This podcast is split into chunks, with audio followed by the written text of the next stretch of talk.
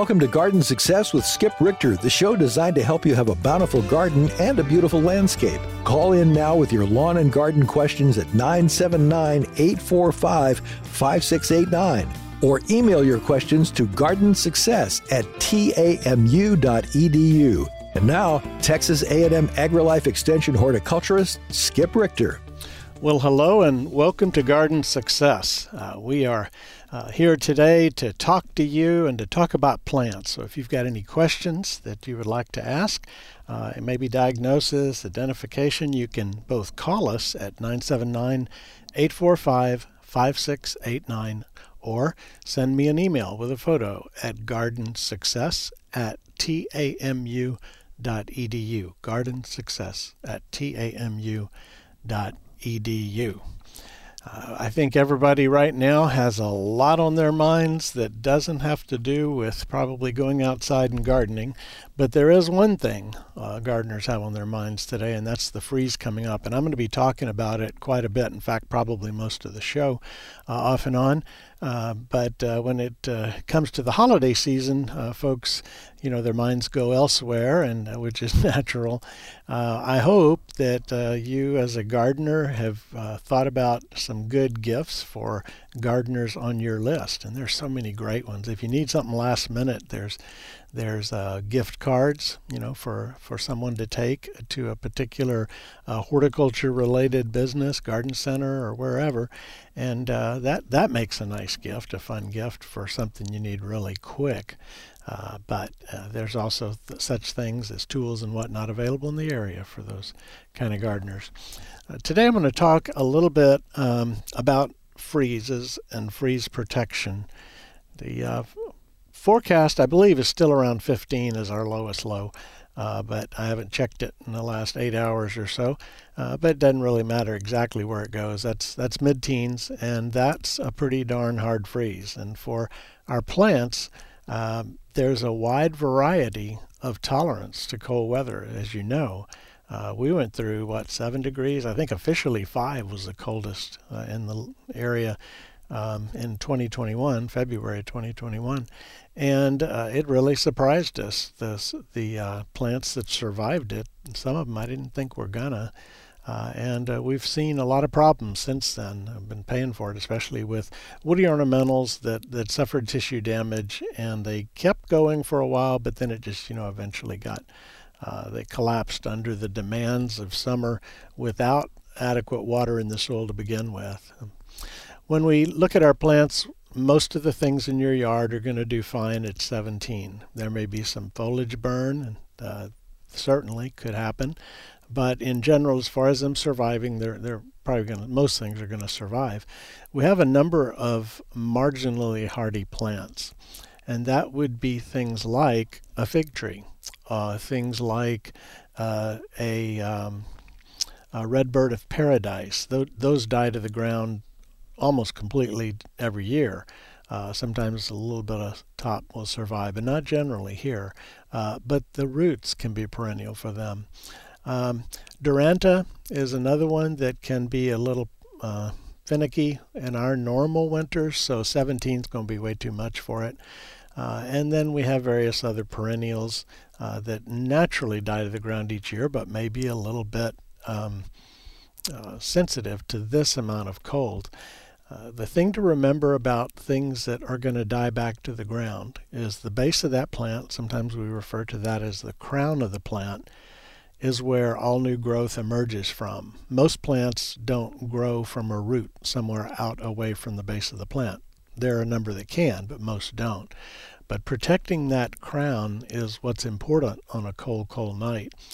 Uh, it's kind of difficult to to um, answer questions about, well, how cold can fill in the blank plant take it? And the reason is there's so many variables and so many factors. For example, is the plant weakened going into that cold? Is it drought stress or waterlog stressed or nutrient stressed or root damage stressed or any other thing like that? Uh, so when we talk about plants being able to take it to a certain temperature, that's assuming everything is good, good to go. The other thing is, as we move into the winter season, we hopefully go through some pretty cold snaps before we get to the really hard freezes. And in that process, a lot of our plants prepare for the cold. Uh, you know, they're storing carbohydrates in the case of some plants in the, the plant tissues. And uh, then, of course, the, the, deciduous ones, the leaves fall off, but they're ready to go. You know, a peach tree, for example, that goes goes dormant, uh, 17 degrees not going to bother it.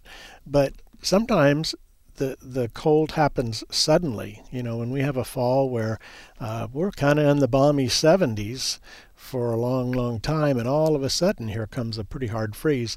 That's a problem uh, because the plants have not had time to prepare for it.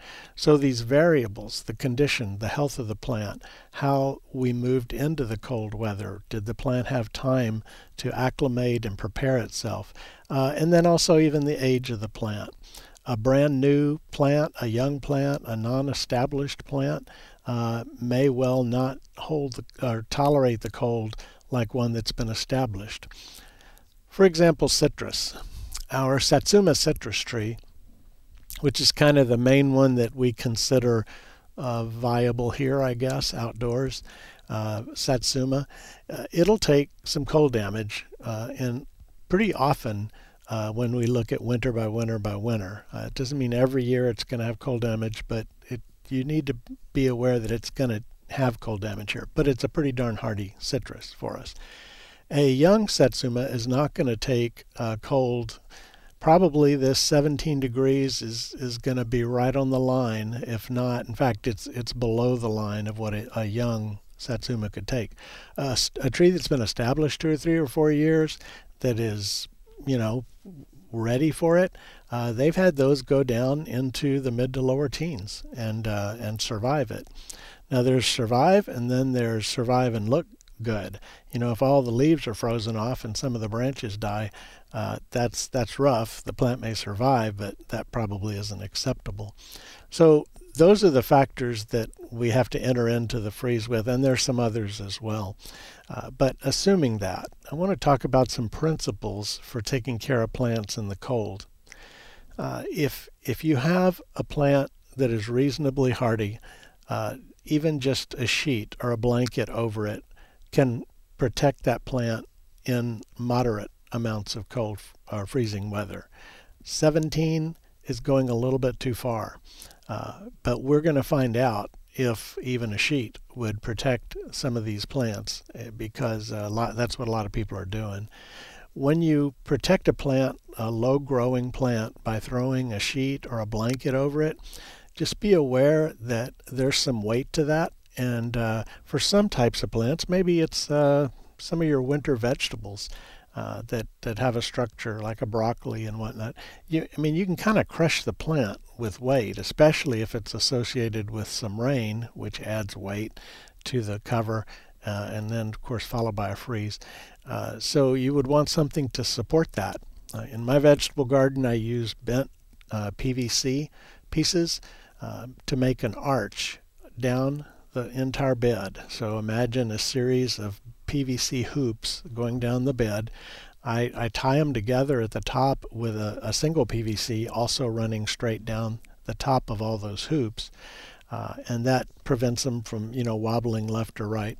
Uh, but then then I cover that. the The ideal situation is to have a cover that extends out from the plant, that it that doesn't just lay on the plant. Uh, when we when we have a, a cover, let's say plastic, and it lays on the plant, that allows for radiant heat to move from the plant faster where it's touching that cover. And as a result, we get burn on those leaves. And now, if you're trying to protect a, a nice satsuma you have, uh, some burn on the outer leaves is very tolerable. Uh, that's minimal, if any, damage, and so it's tolerable. It's just unsightly. Uh, but for other plants, it's, it's more of a concern. So that's why I use the hoop to keep the cover off of the plants. Uh, you don't want to make it super tall. Uh, however big your plant is, make it, you know, maybe eight inches if it's vegetables or a foot higher than that. Uh, and that creates the opportunity for that plant to get through. The reason covers work is not because they is not because when you wrap them around a plant, it keeps it warm. Uh, some people will go out and cover, let's say you have a little tree with a single trunk, they'll cover it up and then they'll bring the cover back to the trunk and wrap it up, or they'll wrap the trunk. And that doesn't really protect the tree very much against cold. It will slow the cooling inside that wrapped, uh, in, the trunk inside the cover uh, is going to cool down a little slower, but it will be essentially in time just as cold underneath there as it is outside there. And the reason is that plants can't produce heat. So if you go out on the 17 degree and you wrap yourself up with blankets, you're going to stay warm because your body is producing heat and the cover is holding that heat in. The heat that we depend on when we cover plants is the soil. That's our number one, our first source of heat. And the ideal situation would be to have some bare soil. Uh, very seldom you'll hear me say bare soil is a good idea, but this is one when it is. Uh, and so you pull the mulch back, and that way during the day, even though it's a cold day, the sun's rays are going to heat that soil up a little bit. And you'll find this when you go out and get in your car. If it's a sunny day, and our, our hard freeze period is going to be very sunny, they tell us, uh, that shining sun warms up the inside of your car just a little bit. It's not as cold as it was outside. Uh, and that will happen to the soil. Then later in the day, you put the cover down, or if it was a clear cover, it was already on because the sun can shine through it. And that holds that radiating heat coming up out of the soil and it is a significant amount of heat. Uh, there's a lot of radiant activity going on on a cold night.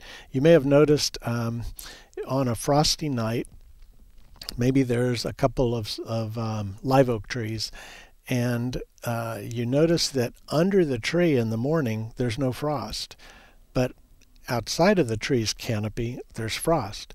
And that's because outside that heat is radiating up and it, it's just being lost. And so the, the, the tissues get cold and the frost forms on them. Underneath the, the tree, uh, the radiant heat is also leaving and going up, but the canopy itself is helping reflect some of that back down or keep it in. And that's why we don't see frost underneath. One of the reasons we don't see frost underneath like a, a um, live oak tree that's an, evergreen or mostly evergreen. Uh, and so that tells us something, and, and we need to harness that soil heat. Uh, even if we don't pull back the mulch to get more heat in the soil, if we just cover it up but don't prevent that warmth from getting to the plant. And here's what I mean when you wrap it like a landscape lollipop, the rising soil heat just goes around the plant and you didn't it doesn't help you much if any uh, when you let the cover drape straight down to the ground or down to the ground and you cover the edges, then that rising heat is is more captured inside that area. Now it's going to cool off. That just the cover alone is not going to stop it from getting cold in there. But what we're trying to do is not keep it warm under the cover. We're trying to keep the plant from dropping below a temperature that its tissues can tolerate. And so that's going to be different for, for example, a tomato compared to a broccoli. Uh, the tomato can't take any frost. Broccoli can take quite a bit of cold. 17 is too much uh, for your broccoli and other cold crops, especially if they already have heads. The broccoli heads are more cold sensitive than the the um, uh, plant leaves itself. But anyway, what I'm what I'm trying to say is that that warmth. I'll call it warmth, just meaning warmer than a killing temperature uh, for the plant can make a big difference. So even if we change the temperatures underneath the cover, you know, just two or three degrees in some cases, that makes a difference. But 17, that's that's a different matter altogether. Uh, just covering a plant is not going to make 17, uh, you know, become 28 degrees or something like that. The next step would be adding a source of heat. And I'm going to talk about that a little bit more in a moment. But I just wanted to start with uh, some of those principles. If, if you're a if you're kind of a garden nerd, I guess uh, this may be very interesting to you. For those of you who don't want to know the details, just tell me what to do. I'll try to tell you what to do uh, as we go through the nerd stuff. Right now, I'd like to go to the phones. By the way, our, our phone number is 979 845 5689. And you can reach me by email at gardensuccess at tamu.edu. Let's go to the phones now and talk to Roger. Hello, Roger. Hello there, Skip. Uh, just a real quick question for you. Yes. Uh, in the spring, I planted a dwarf fig, and it uh, did very well over the summer and actually produced a little fruit. It's about 18 inches tall now. Okay. And it, it still got its leaves, but um, which surprises me for a fig tree or fig bush, I guess it is. Mhm. But now, how do, do I need to protect it at all uh, in this freeze coming up? Okay. Now the fig is not in a container; it's in the ground, right? It's in the ground. Okay. Um, if if you can cover it, I, would use the PVC hoops as a simple way to do it. Uh, if you if you don't use that, uh, then just throw a cover over it. But uh, make sure that no air can move underneath there. In other words, if you if the edges aren't weighted down well, then the wind and we're going to get some wind by the way. You know, at 25 degree or so. I mean 25 mile per hour uh, going Yeah. into this freeze, uh, and that just displaces it. It just takes away all that you accomplished with the cover if air can whip up underneath there. Uh, so make sure it's I'll say sealed to the ground. If you wanted to take it a step further, you could add a source of heat, and I'm going to talk about some of those in a moment uh, on the air uh, that would be would be feasible. Uh, a little tree like that, you know, you don't want to lose it. Uh, as a backup measure, I would pile up some soil around the base of it, because that way, if even if the top was killed, the base would be alive and it'd be resprouting, and you'd be right back in business uh, when things I got your up. newspaper deal. I've got your newspaper deal around it. Oh, okay, all right. Yeah. yeah, yeah, okay. I I would um, you know, I would assume that it's going to be okay if you can cover it and provide just a little bit of heat. And then the banking of soil is just an extra. That that can also be compost. You know, buy a bag of compost and mound it up around the trunk. You know, when we get through the freezing weather, you can pull it away. Just being there for that amount of time isn't going to hurt anything. Okay, and I was going to use a big garbage bag. You you could do that. Um, you could do that. Uh, also, if you've got one of those big trash cans, like you know the old, I, the, I always see them as Rubbermaid, but the big gray trash cans, you turn one of those upside down over it, and that makes a great cover. You can buy the equivalent of that in smaller in styrofoam cones at some garden centers, but not big enough for that tree probably. Uh, Probably not for for this afternoon, anyhow. I, whatever I'm going to do, it's going to be this afternoon. Like as soon as I get through talking to you. Okay, well I'll I'll I'll let you go here pretty quick because the you don't want to wait until your hands are freezing off trying to get all that all that done No. outside. You think the garbage bag work okay? For, I, th- I think the garbage bag will. It just just get it weighted down really well. Um, Okay. The problem with the garbage bag is when you go to an extra source of heat, which I'm going to be talking about in a moment. There's not really room under there to get that heat without creating the potential danger for a fire or some other problem. You know, a garbage bag with a hot light bulb up against it. I don't know. That's Yeah. Not real comfortable with that. Uh, Mhm. uh, certainly, um, the light bulb helps, but I don't know. That that would be one. You know, there are cables too that you can buy that you wrap around pipes to keep them from freezing. You plug them in, and uh, something like that that was put around, you know, the base of the trunk and the tree, just something for a little bit of warmth down there. Uh, that would be another option. Will it hurt it if I leave it down there for until the big freeze is over? No, no, it wouldn't. And I, I probably wouldn't put it like on the trunk, but but just like in a circle, a donut on the ground around the trunk, just to Mm. protect that base and that lower trunk area. Okay, I'll get get with it. Okay. Well, uh, there's a lot of options, but hopefully uh, you'll get through. Let me know how it goes too. I'd like to know. Hey, by the way, uh, Roger, was that a Chicago variety of fig, or do you remember what variety it was? Oh, I got it at uh, at Lowe's. It, Okay. It, it doesn't say Southern Living, um, and all it all it says about it is it's a dwarf fig. Okay. Doesn't give, doesn't Okay. give it. I was just curious what the variety was that they were selling you as a dwarf. So, all right. Well, good luck with that. And Thank okay, you. Merry Happy Yeah. New Year. You too, and thank you for the call. Again, our number is 979 845 5689 or by email at gardensuccess at tamu.edu. Gardensuccess at tamu.edu. Uh, let's see. I was going to talk about now some sources of heat. So we've talked about the principle of, of how we protect a plant by covering it, but the cover goes straight down because it's the soil that we're trying to get the heat from. Uh, now, the next step would be putting a source of heat underneath there. And that's where things get a little challenging. I would not use a heater. It's way too hot and there's there's just a lot of potential for problems. Uh, I've seen pictures of folks that used electrical things out around a tree that was covered, and there was some tall, dry grass. And guess what? Uh, the tree kept warm uh, until the fire went out.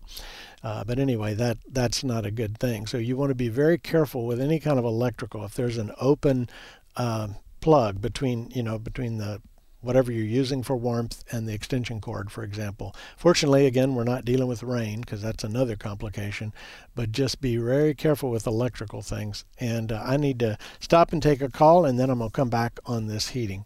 Uh, let's go to the phones now and talk to Susan. Hello, Susan.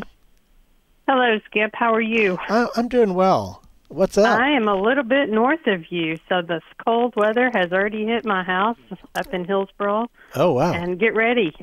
it's real.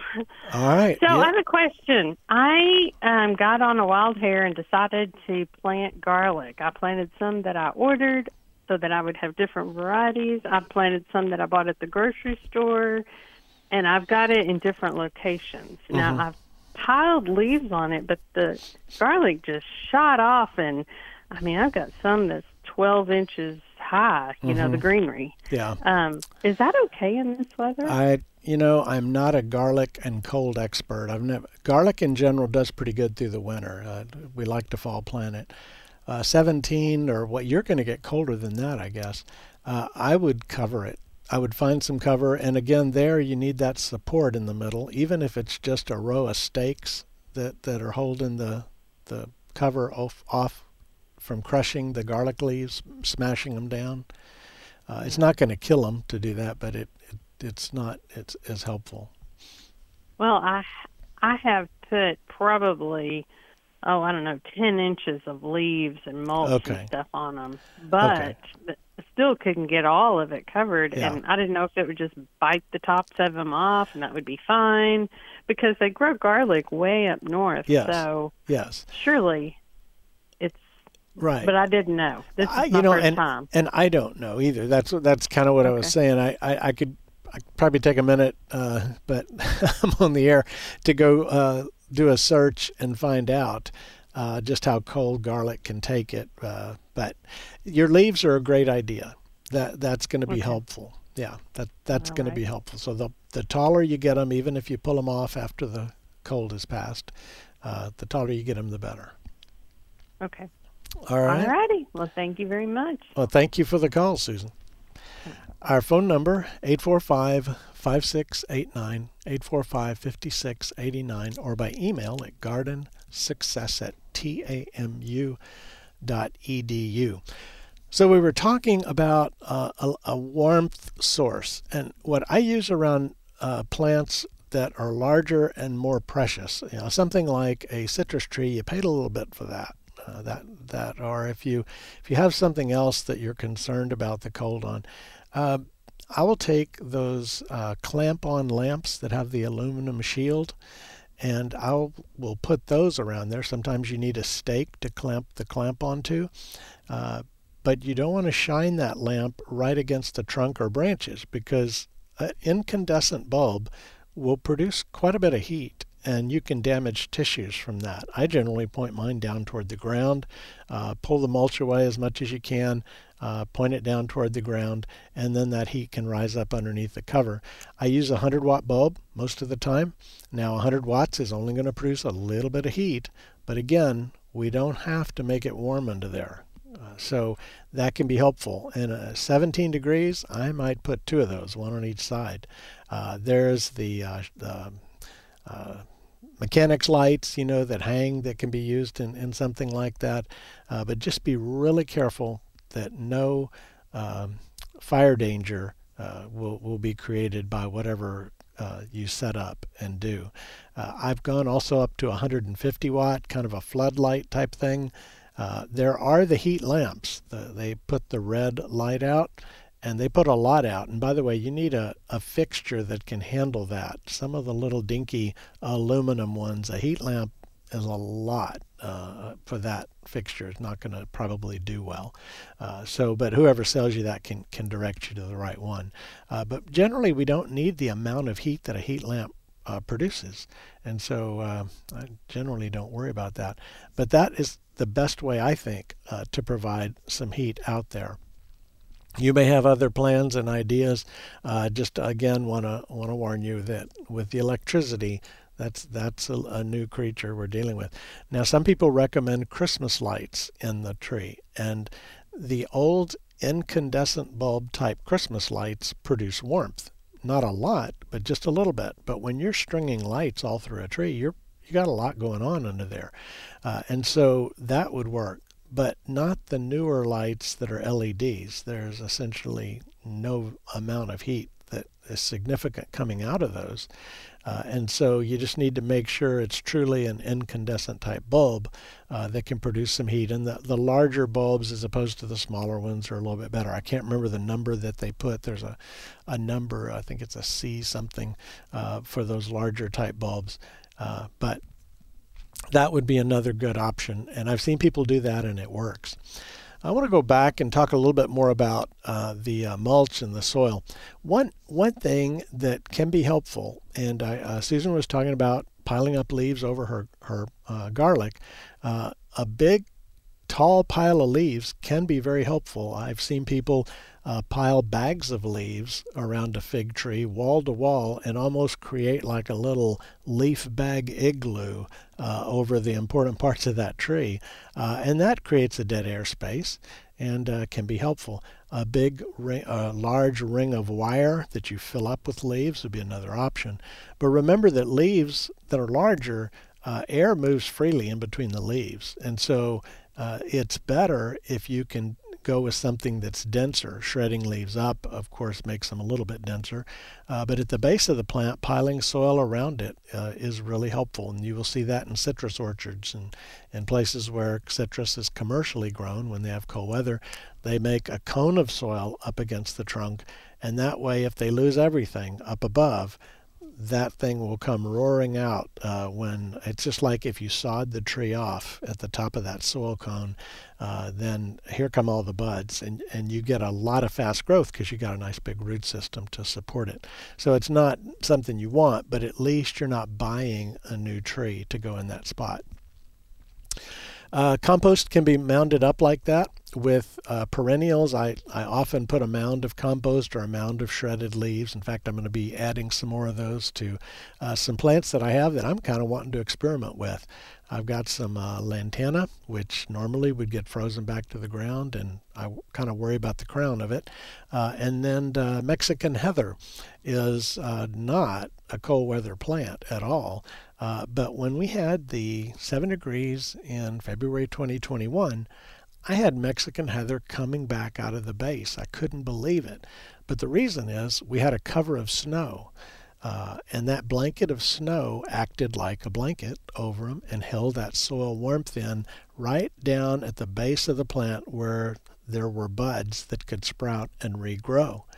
And so that just reminds us, you know, snow is cold, but it didn't allow it to get below uh, maybe 32 or whatever the temperature was, and it, it survived through that. So keep that in mind too. Let's see, we've talked about uh, electricity, warmth, and freezing and stuff. On most of our cold, and, and I realize we're talking about what are we going to do, you know, the next few days, but on most of our cold, um, we just need to protect the plants for a short time. A typical freeze here in a Texas winter, it drops down below freezing at night, and by the time you get to 7 or 8 o'clock, it's already above freezing again. Well, that's a very short term. And even just wrapping a plant and slowing the drop in temperature could be helpful in that kind of thing. But we've got we've got a rough one. Uh, for most cover things, when when we see a frost or, or a freeze that's going to have wind, and a freeze when the sky is clear, not cloudy, that's where things start to get really really scary, and where we begin to wonder if we're going to do enough to be able uh, to help it. Uh, I have used uh, containers of water uh, before. Uh, I typically do this in the spring. I like to plant tomatoes too early, earlier than I recommend people plant them, uh, because I want to get a head start. Uh, and so I'll plant the tomato out and I'll put a gallon jug of water on each side of the tomato and a cover over the whole thing. And so you've got this tunnel row, like a giant long Quonset hut going down the row, and each plant has the water around it. Well, water loses its heat uh, slower than the air does. And so as you get colder and colder on the night, it protects that plant by warming it. You don't have to put hot water in the in the gallon jugs. Just put water water in the gallon jugs, and uh, I think that a, a gallon of water uh, redu- releases about eight BTUs of heat for each one degree drop in temperature. So think about that. I've also used five gallon buckets uh, for that underneath a cover. Uh, and it just is, again, a source of a little bit of warmth uh, that, that can help. 70, uh, 17 degrees, though, I'm, I'm not thinking that's going to give you a, a lot of uh, great uh, benefit. Uh, one other thing I want to mention about cold protection, and it, and it's more of a don't do this, but it's the use of water to protect plants in the cold. You have probably seen pictures of like citrus orchards where they sprayed water on the trees and they're covered with ice in the morning, and they did that to get them through the cold. And there is a science to that that works, but our equipment is not sufficient in a home residential landscape to take care of that. And if it's a cold, clear sky, wind blowing night, it's not going to even help uh, when you do it all right. Uh, but if it's if you're just trying to protect the tissues, uh, what they do is they spray water on the lower branches, uh, not all over the whole tree, but up over the lower branches. And when water goes from solid or from liquid to solid, it releases heat. In fact, if you want to get nerdy, a cubic centimeter of water or a milliliter of water reduces one calorie when it changes from liquid to solid form. So if you think about this, through the night, as long as liquid water is being sprayed onto even the ice, that in, inside of that ice, where the, the branches and twigs and buds are, does not go below 32, at least not significantly. And it's because you're constantly getting a release of a tiny bit of warmth around the outside of the ice. However, if you turn the water off, now the temperature can drop. And in fact, it works against you. Because in the morning, when the ice starts to melt, the opposite happens. It pulls one, uh, you know, one milliliter of water pulls one calorie of heat uh, out of that ice and supercools the inside of it. Now I know that's that's hard to believe, but you can imagine that in your backyard you're going to either end up with broken trees that that just have ice loads they couldn't hold on the limbs, uh, which is a, a bad outcome, uh, or you're going to have this giant swamp of wet soil uh, in addition to wasting water uh, that is also bad for the tree. Uh, but commercially that can work a little bit and I know I know folks uh, a lot of times I've gotten pushback like no that's not true you know about that calorie and the freezing and everything. But I'll tell you it is. If you grew up uh, back in the day when we cranked ice cream makers in the summer do y'all remember those? Uh, what did we do? We didn't just put ice around that ice cream in the central spinning canister. We put ice and salt. Why did we put salt? Well salt caused the ice to melt and as the ice melts, it draws heat out of that liquid ice cream spinning around inside, eventually freezing it. So the combination of a melt, well, it, the uh, Actually, the action of the melting ice is what froze those things. By the way, do you remember how tired your arm got trying to crank that thing over and over again? Maybe you had an electrical one, but those were wimpy and they bogged down and uh, they wouldn't make very firm ice cream. But anyway, I'm off, off in another subject, but you get the idea. That's how the principle works. Uh, but bottom line is, I can almost promise you that you will do more harm than good if you try to use water, especially, in fact, I will promise you, if you do it on a night like we're going to have where it goes down to 17, that we got wind and we got a radiant, clear sky, uh, no way, no way at all. And you'll be sorry you did. All right, well, that's the nerdy science of freezes. Um, I want to talk uh, about a free resource for you. Uh, if you go online to AgriLife Learn, agrilifelearn.tamu.edu. All these sites I'm recommending are always ending in at tamu.edu or uh, .tamu.edu, not at, that's email. Uh, so agrilifelearn, one word, .tamu.edu edu. You can search for free publications there on all kinds of things. If you go to the search bar and you type in frost, the word frost and the word freeze, uh, you will get, you may have to scroll down a little bit, but you'll see a publication that is called Protecting Landscapes and Horticulture Crops from Frosts and Freezes. Uh, Dr. Monte Nesbitt uh, and I wrote that uh, a good while back, uh, but it has a lot of information on all the things that I've been telling you about and talking to you about, and even more. So if you kind of like the nerd stuff, uh, you can get even more of that in here. But it also has some diagrams, some very practical things that will help guide you. Uh, but that's part of the AgriLife Learn website and even if you don't go there to get this Frost Freeze publication, uh, you can go there to get all kinds of helpful publications from AgriLife on a wide variety of topics beyond just uh, horticulture and plants. Okay, I think I have, um, what did I say, beat that horse to death. Uh, so I'm going to leave the frost freeze. But hey, if you got a question on frost freezes, feel free to call in. Uh, actually, I lied. I'm going to come back to it for one more comment um, and that is containers. I forgot to talk about containers. In fact, we had an email from Matt about a lime tree that's in a container and in the garage, and they're going to be away from from the house uh, during this freeze, and so. You know what? Uh, what about that? A garage is not heated space, and it's going to get cold. Well, generally, it stays considerably warmer in a garage than outdoors if if it's not just wind blowing in in through some gap or opening. Uh, just because you've got, again, the soil, which in this case is the concrete uh, down below, that has that typical soil temperatures, probably down in the, the what, mid to lower 50s when we're having cold. I don't know. I have to try that sometime, see how cold does concrete in a garage get. But anyway, that's some warmth.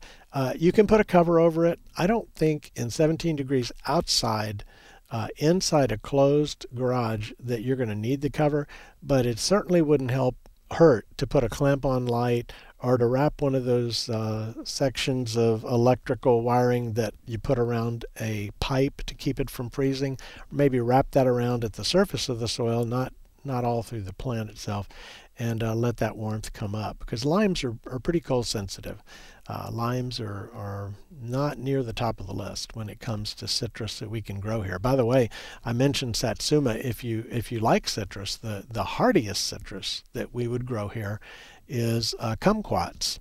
Uh, kumquats are the little small thumb-sized orange fruit, uh, typically used for marmalade. In fact, the skin, in my opinion, tastes better than the inside, uh, but they're very citrusy, uh, very citrusy, uh, and so they are hardier even than a, than a satsuma. All right, let me see if we can officially leave that now. Give us a call at 979 845 5689. 845 5689 or by email at gardensuccess at tamu.edu. Garden Success at tamu.edu.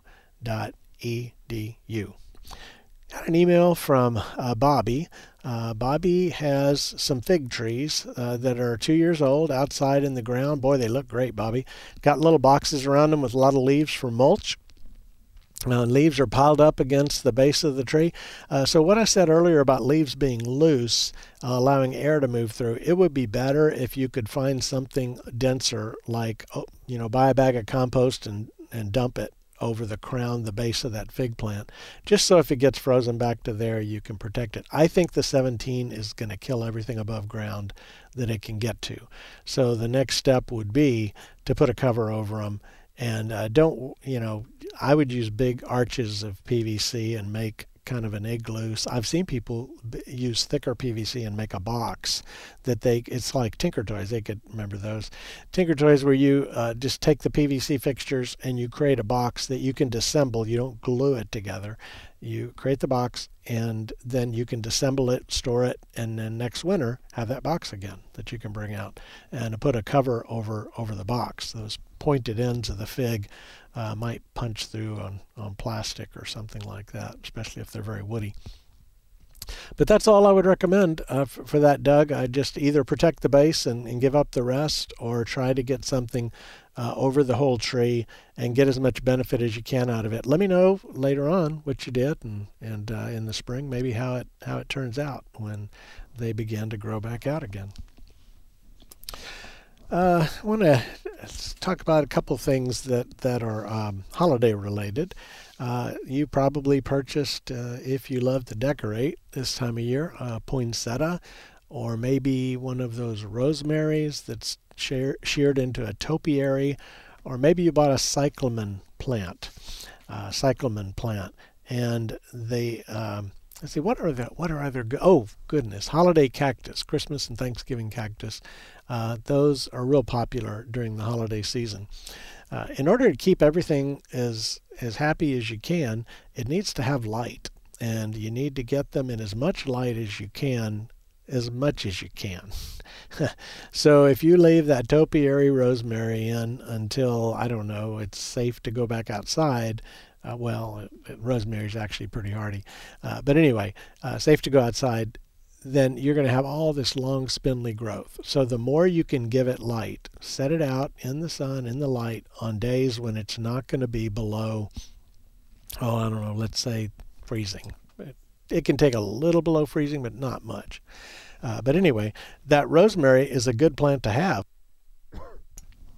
Rosemary is very drought tolerant.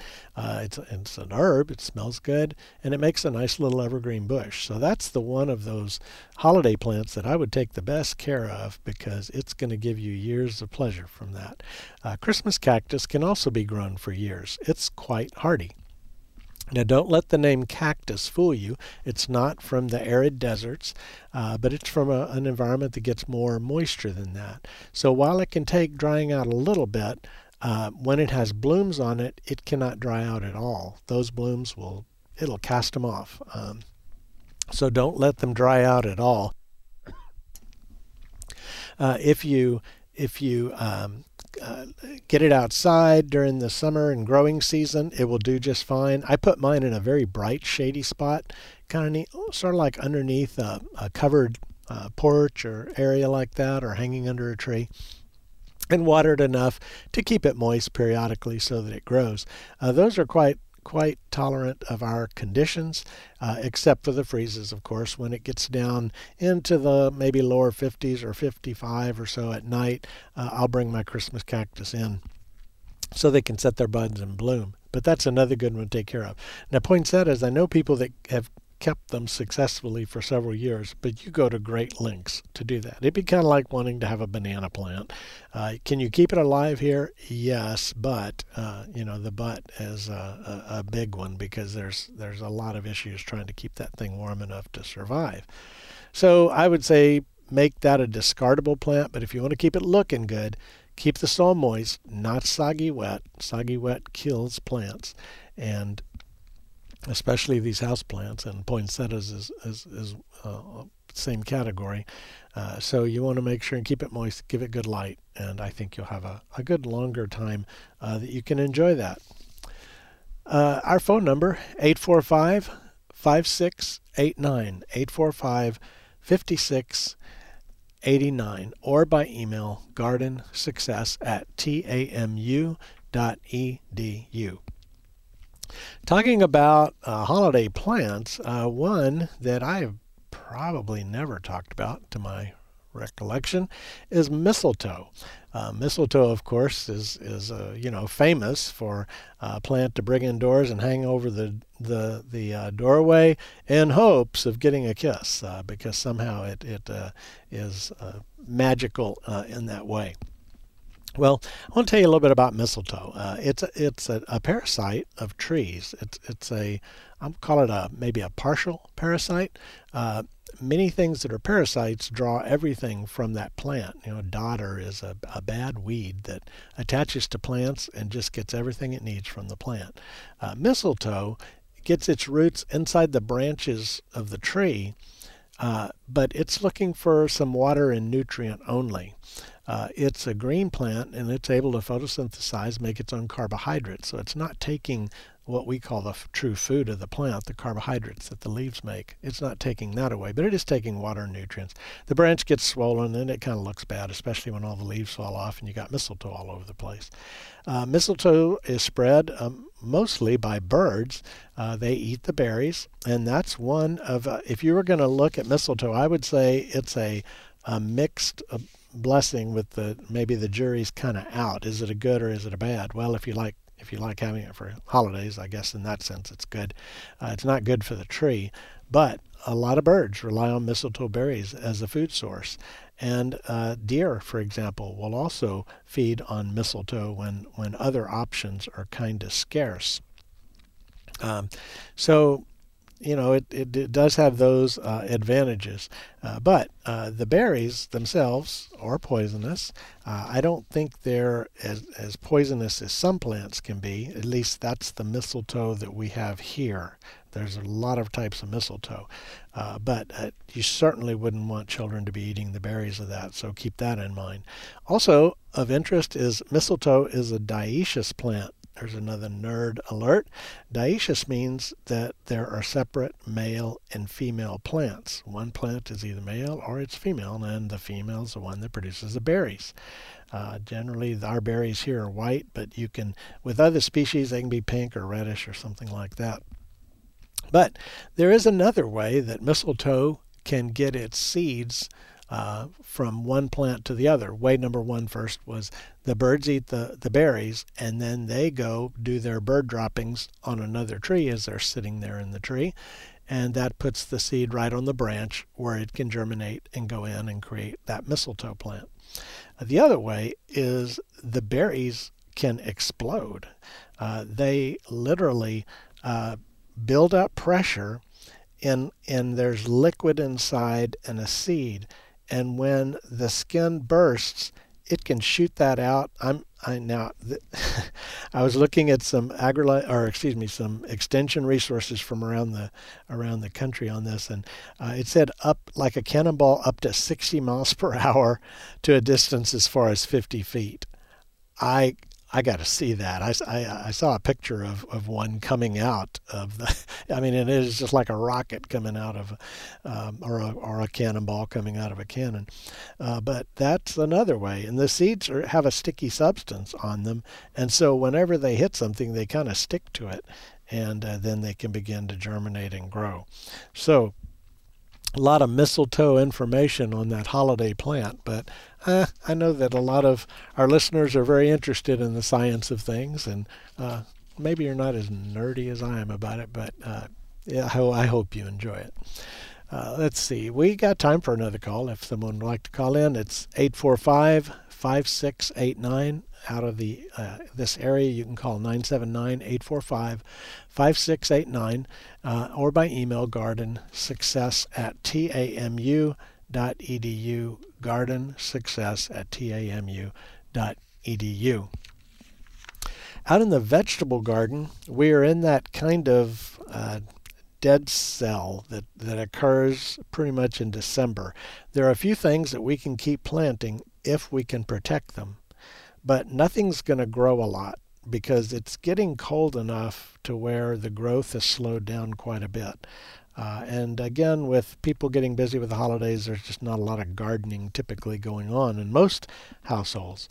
Uh, once we get to January, everything opens up again. Uh, we begin planting um, uh, things like cabbage transplants, uh, broccoli, collards, and kale.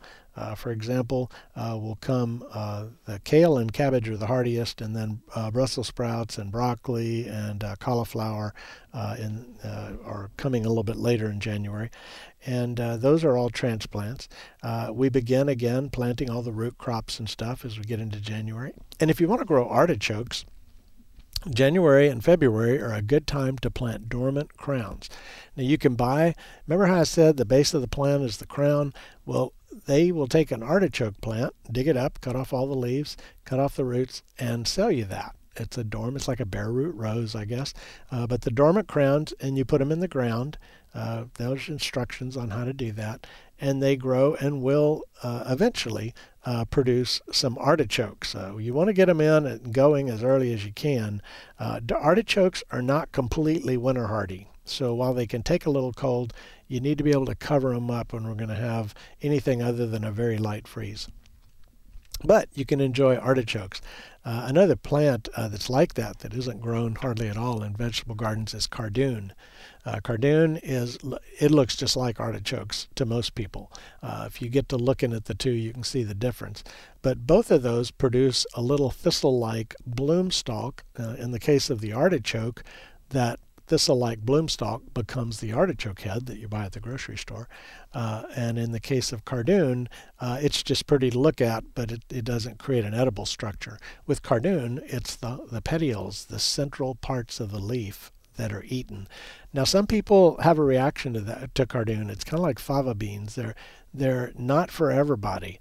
Um, but uh, for a lot of people, the, the cardoon on the younger, tender leaves, those petioles are another tasty thing that could be used uh, in, in your food preparations. So just something uh, to be thinking about there. We're about to enter the time where we um, plant fruit trees.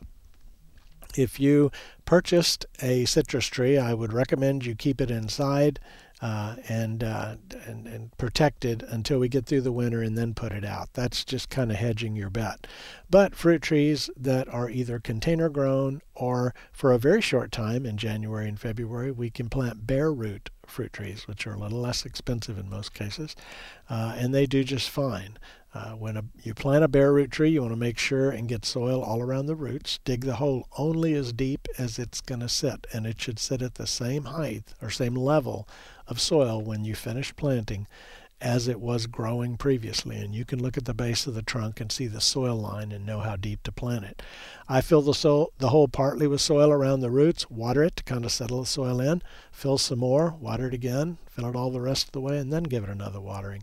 Uh, but we're entering uh, fruit tree planting season. We'll be entering rose planting season as well as we get past the first of the year, kind of off into January and especially February for roses. That's the, the famous time, but you can plant roses right now if you want. Uh, but those are some things to consider. Uh, I want to talk a little bit on the cold uh, about uh, some of the container container plants themselves that are outside. If you have a container plant outside, realize that that root zone, the, the potting mix or growing mix in the pot and the roots are going to get about as cold as the air gets. And that's too cold. Uh, so even you know if the top were to survive, maybe the roots wouldn't uh, in that kind of condition. And so we don't want to take any chances with 17 degrees. You want to get those things into a protected location. If you don't have an indoor location, you can put them. Put them right up against the house typically are best on the south side. Clump them together tightly and then throw a whole lot of leaves over the whole mess and let the soil and the warmth, even of the home, uh, help protect those. If you can get them into a garage, that's even better. Uh, and don't um, mess up your back. Uh, it is really easy to get a hand truck or a dolly, as they're called, slip it under the edge of the pot, put a strap around it, uh, tie it on one side of the dolly, go around the pot, and tie it on the other side, and then all you do is just kind of lean back. No stooping at all there. Just lean back and roll that thing right to where it goes. It's very, very easy. It takes all the work out of it. I mean, if you can move a refrigerator for crying out loud, you can certainly move a, a pot uh, out there on your Um, patio the same way. But just remember that uh, with with 17 degrees, that's that's that's too much. I wouldn't I wouldn't take a chance uh, on my plants when you're having that kind of temperature. Uh, because the uh, January and February are big times to plant vegetables. They're also big times to plant fruit trees uh, and shrubs still. Um, we want to do all we can to prepare the soil ahead of time. So the sooner you do it, the better but mixing some compost into the soil, buying a soil mix, one of those bed mixes from a soil yard, uh, is another option, and a good one, by the way. It's already mixed up for you. Uh, and creating a bed that they can grow in. Uh, you don't want to put that stuff in the planting hole, but you can amend the entire bed and create a nicer soil blend where the roots go all out into that bed uh, and get ready for the planting. So that would be one thing. If you kind of get, uh, I don't know, cabin fever a little bit at some point here, uh, that would be one thing that you might consider is is ordering uh, some material like that to be uh, dumped at the house or going and buying it by the bag uh, and getting ready to do that soil prep. Well, we're about out of time, but I want to wish you all a very, very blessed and enjoyable and restful holiday season. Uh, thank you for listening to Garden Success. I want to remind you that the past shows are available online at the KAMU FM website, and you can also listen to podcasts. Most of the podcast carriers that I've checked uh, are carrying Garden Success, and so you can download those and listen to them anytime you want, or go back and listen to a couple if you want to. By the way, we've got a really good show coming up next Thursday. I'm going to give 50 common mistakes that I see made in the landscape and garden and the right way to do them all. So I think it'll be one, even if you don't get to listen to it live, you'll want to come back and listen to. Uh, again, Thank you for being a listener, and we look forward again to getting back with you again as we get into early January.